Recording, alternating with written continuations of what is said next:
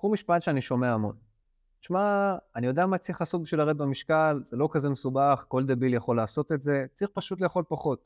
לצערי, וכן, גם קצת לשמחתי, כי אחרת לא הייתה לי עבודה, זה לא קל כל כך. אוכל הוא חלק מאוד משמעותי מהחיים שלנו, בין אם נרצה ובין אם לא.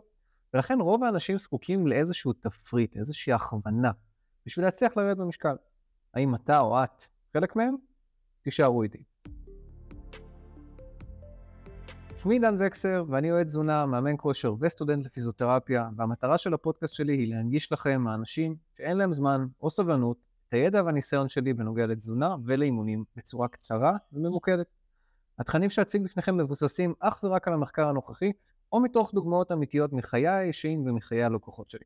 אז בואו נתחיל בפרק 3 של פתח את הפה ותקשיב.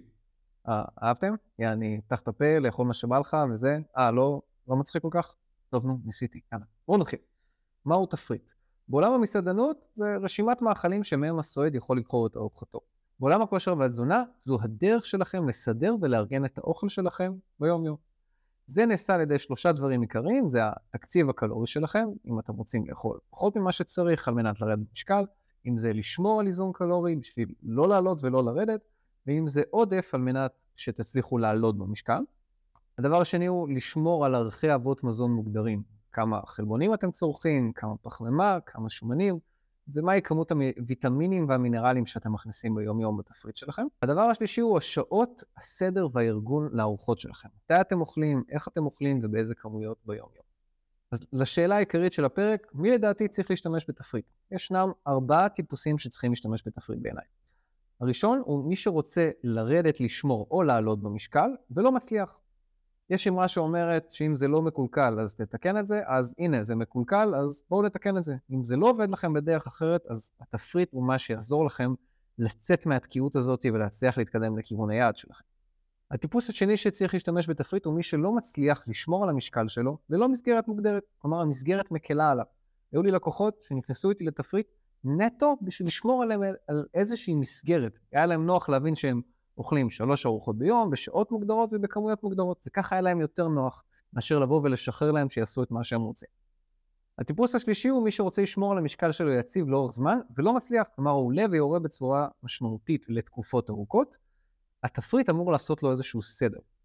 הטיפוס הרביעי הוא מי שרוצה, וכן גם צריך, לשמור על תזונה מאוזנת יותר של סיבות אישיות, בין אם זה תחושה של כבדות, עייפות, נפיחות, חולשה בגוף, כל מיני פרמטרים נוספים שחוסר בתפריט יכול להשפיע עליהם, כי אנחנו פשוט לא אוכלים בצורה מאוזנת, או איזושהי סיבה בריאותית שעלתה מבדיקות דם או כל דבר אחר, שכתוצאה מהם אנחנו צריכים להבין שצריך להוסיף דברים מסוימים. מה זה תפריט יכול לבוא ולעזור לנו לעשות את זה.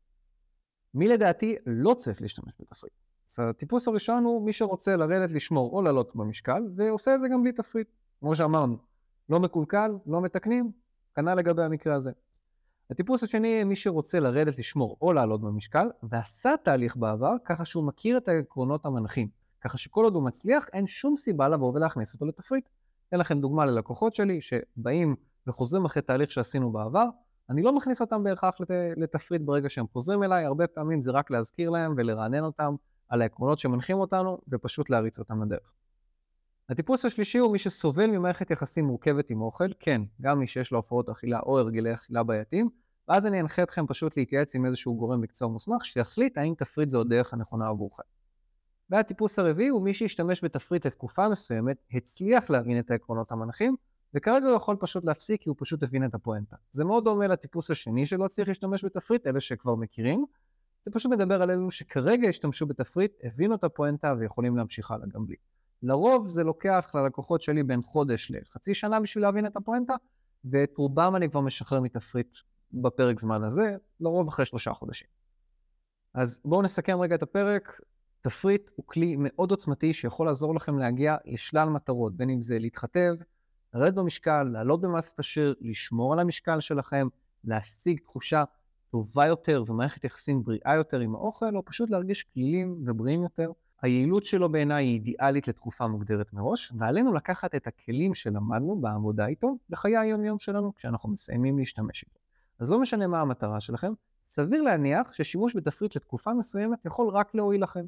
מומלץ ובחום רב שתבנו תפריט עם יועץ תזונה או תזונאי מוסמך, שיבנה לכם אותו בצורה הטובה והמקצועית ביותר.